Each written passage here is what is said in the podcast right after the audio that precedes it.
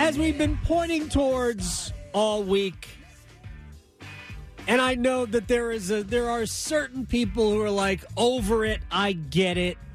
Duke Carolina coming up on Saturday. The rivalry where home court does not matter. The rivalry where the records don't matter. The rivalry that launched ESPN two. Mm-hmm. And do you? Rem- I'm, I'm Look, details are always a little bit fuzzy for me in my age, and as we move further away from it. But if I'm not mistaken, the famous Jeff Capel just across half court shot that forced another overtime. It didn't win the game, it just forced another overtime that Duke ultimately lost. I believe it was 1994. That game was shown on E ESPN2, which it was basically the first year of E ESPN2. And like it wasn't available in a lot of places. You had to like go and ask for it. But they put it on there because they wanted people to need E ESPN2. I can't, I mean, we're not making this up. Uh, here's Chris Canty from Unsportsmanlike on ESPN Radio on whether or not this rivalry still resonates. Do we feel like it has the same nastiness as it used to? No. Why? No, because the conference overall is weaker, and we don't look at these teams as the preeminent powers when it comes to the landscape of the sport, right? Like that was the thing. Duke Carolina was not just for bragging rights in, in ACC supremacy, but it was the inside track to being able to win the national title. It was about having the number one overall seed once you got to the NCAA tournament. That's what they were competing for. That's what it was about with Dean Smith and Coach K, and then so on and so forth with the different iterations and the different coaches at Carolina, and now with two completely different coaches in Hubert Davis and, and your boy at Duke. So I just think this is a little bit different. It has a different feel, and I think the biggest part of it is because the stakes aren't so high. Like the implications for competing for national titles isn't so great. I don't look at Duke with Jon Scheyer as a championship contender, and I know that Carolina, by you know by record and ranking, is supposed to be, but I don't buy them as a title contender either. All right. What? hmm. The question was is it as nasty as it used to be? And the answer is nothing is as nasty as it used to be. I'm not even sure if I mean might that might be every sport, Yeah. right? nothing is as nasty as it used to be. There isn't a rivalry in hockey that is as nasty as Colorado Detroit was. Right. Go see the videos of Colorado and Oof. Detroit and the blood, literal bloodbaths that those two teams staged. We don't have that anymore. No, it's like a UFC fight on the ice. it's crazy. so, no, there's nothing as nasty as it used to be. But with all respect, it has no bearing on whether or not the ACC is a weaker conference. And I, I, I mean, you can measure it however you want. It's certainly not. We're not in the the halcyon days of ACC basketball, where you know there are three or four teams vying for number one seeds. Wasn't that long ago, by the way, when the ACC had three number one seeds. Would UVA, Carolina, and Duke? It might have been two ones and a two, but I mean, it wasn't that long ago. So it doesn't even matter that these two teams or this league is weaker. But wait a second. On what planet are Duke and North Carolina not considered perennial powers in this in this sport? Not this planet. Where are we? right. So sometimes takes get away from us. Um, is Jon Scheyer, or I don't know, maybe um, uh, Evan Cohen was crowing about Jon Scheyer. I have no idea, which is why Chris Canty called him your boy, Maybe. or maybe he forgot the name. I don't know. yeah. Um, a North Carolina absolutely is a national contender. A hundred percent can win a national championship. yeah. I don't necessarily disagree with what he said about Duke, but I also don't think it's out of the realm of possibility that Duke gets their perimeter game going and Kyle Filipowski takes it to another level because he can. And if that's the case, then given the right draw, Duke can be in the Final Four, uh, which gives you a chance. But I would agree, I don't think Duke is a real national championship contender. But if you don't think Carolina is, I'm sorry. Yeah. You're you are incorrect. And if you don't think it's still a rivalry or important, It's fine. You just, yeah, Uh, again, you don't know the area. Ohio State Michigan will always be a rivalry. Always be a rivalry. Yeah. And we have games like that that will always matter.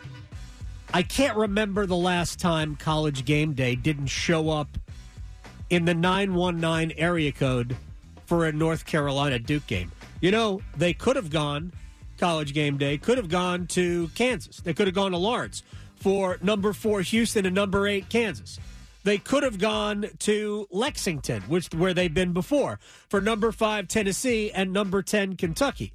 They could have gone, even though the game is Sunday, eh, maybe not, uh, to number two Purdue at number six Wisconsin, which might be the whitest game we have ever seen in college basketball in 40 years. They could have gone there, but they're going to be here. And they're going to be back here at the end of the season because it's Duke Carolina. So Exactly. that's my uh, that's my rant on uh, on that. Carolina's third in the country, coming off a loss to Georgia Tech. Duke is struggling with wins in eleven of their last twelve. He says intentionally, sarcastically. Look, I don't think they've been playing great, and they've won eleven of twelve. So, what what do you make of? I'm not even saying that that shouldn't be alarming for Duke. Like, Maybe they've just been getting away with not playing their best. I don't know, uh, but that's uh, that's that's what I got on that. Yeah. Like, come on, it's That's a stretch. It's still it is still a great rivalry. Now, there's no Dean, there's no K. I get it, I get it. Um, but if the Big East which is a very good basketball league. Nobody is saying anything bad about the Big East. If the Big East was still the Big East and now it's more the Big Midwest, then we would have bigger, more national games between, let's just say, Georgetown and Villanova. But Big East basketball isn't necessarily the New York City, the Northeastern Corridor League anymore. It just isn't. The the focus of the league has become more of a TV product. And right now, who are the best teams in it? Connecticut, which actually moved back to the Big East and then is threatening to leave again. And what, Marquette? yeah. Like, no offense. Come on. no on. offense. Mar- I mean, Right. Marquette's not a Big East school, but it has been for uh, for a number of years. Anyway, uh, it's we'll move on. We'll move on. You want to talk about the Pro Bowl games? Neither do I. Hey, this will come up later. The uh, the Baltimore Orioles, who I have in some ways made fun of for their stance on, well, we just had a great year, but we're not going to be able to pay our players Right. No money. right? Sold. I have many, many, many, many friends who are Orioles fans. Yeah. And for people who don't know, I spent three years of my radio career in Baltimore, working for a radio station in downtown Baltimore that was a was the Oriole flagship, WBAL in Baltimore. And I mean, I'm a Mets fan but I probably went to 20 to 25 Orioles games a year while I worked at WBAL. So I have a soft spot for that team, for those fans. I also went to some games when I was at the University of Maryland. We would go up. This is before they moved to Camden Yards, when you, you, you when their ballpark Memorial Stadium was basically in a neighborhood.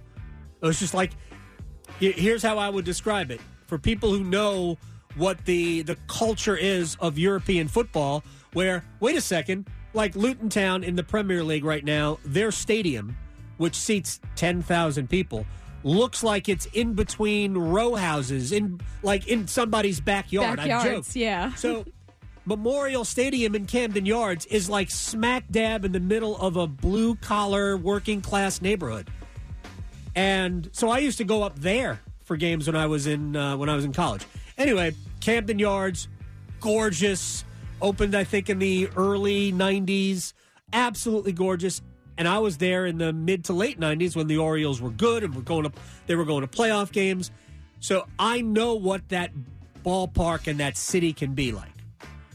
And even then, when they were going to the playoffs, they were in some ways, um, you know, Peter Angelos had just bought the team not that long ago. And in the early days of Peter Angelos, I thought he was a good owner. He made his bones as like fighting for the little guy, the labor. He was a labor attorney. Can't hate that. Right? No, he was fighting for the little guy. And how much of it was Peter? How much of it was his entitled son, John, who took over? Uh, but they became cheapskates. Hate and, that. And stopped trying to compete. And then last year, it all came together with a whole bunch of young players. And then, as they're making the playoffs, and it didn't go well in the playoffs, but it happens. As they're making the playoffs, the the guy who controls it, John Angelos, like, yeah, you know, we're having a great year now, but you know, we're not going to be able to keep these players. I'm like, you know, you're a jerk because not only can you keep these players, you should keep these players, and it's only by your choice that you're not going to keep these players. Because I keep pointing this out to people. Somehow, even though it might not be the same players all the time, somehow Tampa makes it work. yeah, every time. It's been literally 15 years that the Tampa Bay Rays have been one of the best teams in baseball. And they haven't really had the same players over and over and over and over and over again, which you could argue you probably shouldn't anyway. So there's no reason why Baltimore can't be a consistent winner unless you choose not to. So the Angelos family in later years has chosen to be bad which unfortunately, if you're an Orioles fan, and I would say this about uh, if you're a Pirates fan or if you're a Reds fan or if you're a fan of a team that hasn't been good in a decade and a half, it's by choice. The owners have chosen to not be good because it is possible. It's not necessarily easy.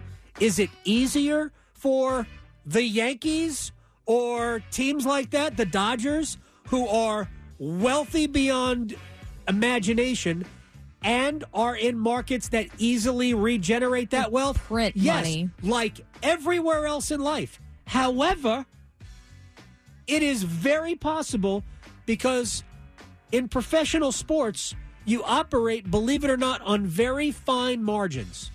Very fine margins. And I've seen the same team stink one year and be good the next. It it all comes down to performance. And sometimes you take a few risks because that's what it may take, and those risks pay off. And all of a sudden now, wow, you're really good. You know who the all-time losingest team is in Major League Baseball? Whew. The Philadelphia Phillies. Oh, geez. Guess what? They're in one of the biggest media markets in the country. They are. How is it possible?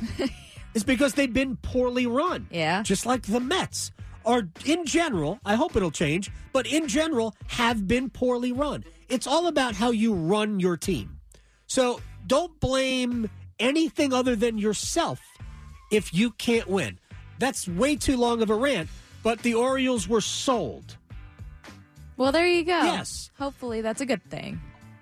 Well, I mean, I hope it's a good thing too. Yeah. Still need to be run properly, Yeah. but they were sold. So the Angelos family, who at the beginning was good, now not so much, and the, and yesterday they made a trade for the reigning Cy Young Award winner in the National League. I don't know why Milwaukee was trading Corbin Burnes, but fine. Yeah. Orioles take advantage of that. I'd love to see the Orioles go on a little run here. Maybe and it's be, time. And be good. I would love to see it. One of my pet peeves in sports, you should know this because you've listened to me rant about these things all too often. Uh, one of my pet peeves is the defeatist attitude that well, you know, we're we're we're a poor team, we can't win. Nah, man, you can. Yeah. You just have to do it right. And like I, maybe I was listening too much to Rod Brind'Amour, but you can do it. You, you Right. just you have to make different decisions, but it is very possible. Congratulations to uh, the Orioles for making that deal. All right, uh, one more thing. Jay Bilas is going to join us uh, at the bottom of the hour. By the way, uh, I saw this. Jeff Hafley was the head coach at Boston College. Is now, I believe, the defensive coordinator for the Green Bay Packers. He left his job as the head coach with Boston College to become the offensive coordinator, or sorry, defensive coordinator with Green Bay in the NFL. Uh, this is not a new thing, by the way. We have had coaches leave head coaching positions for uh, even position coaches. I believe Duke might have two on their staff, uh, certainly one, uh, who was a head coach last year. Now we know Manny Diaz is the head coach, uh, so this is it is not a new phenomenon in college football. People are taking Jeff Hafley leaving Boston College and going to the NFL as an assistant. They are taking that to be like the end of times.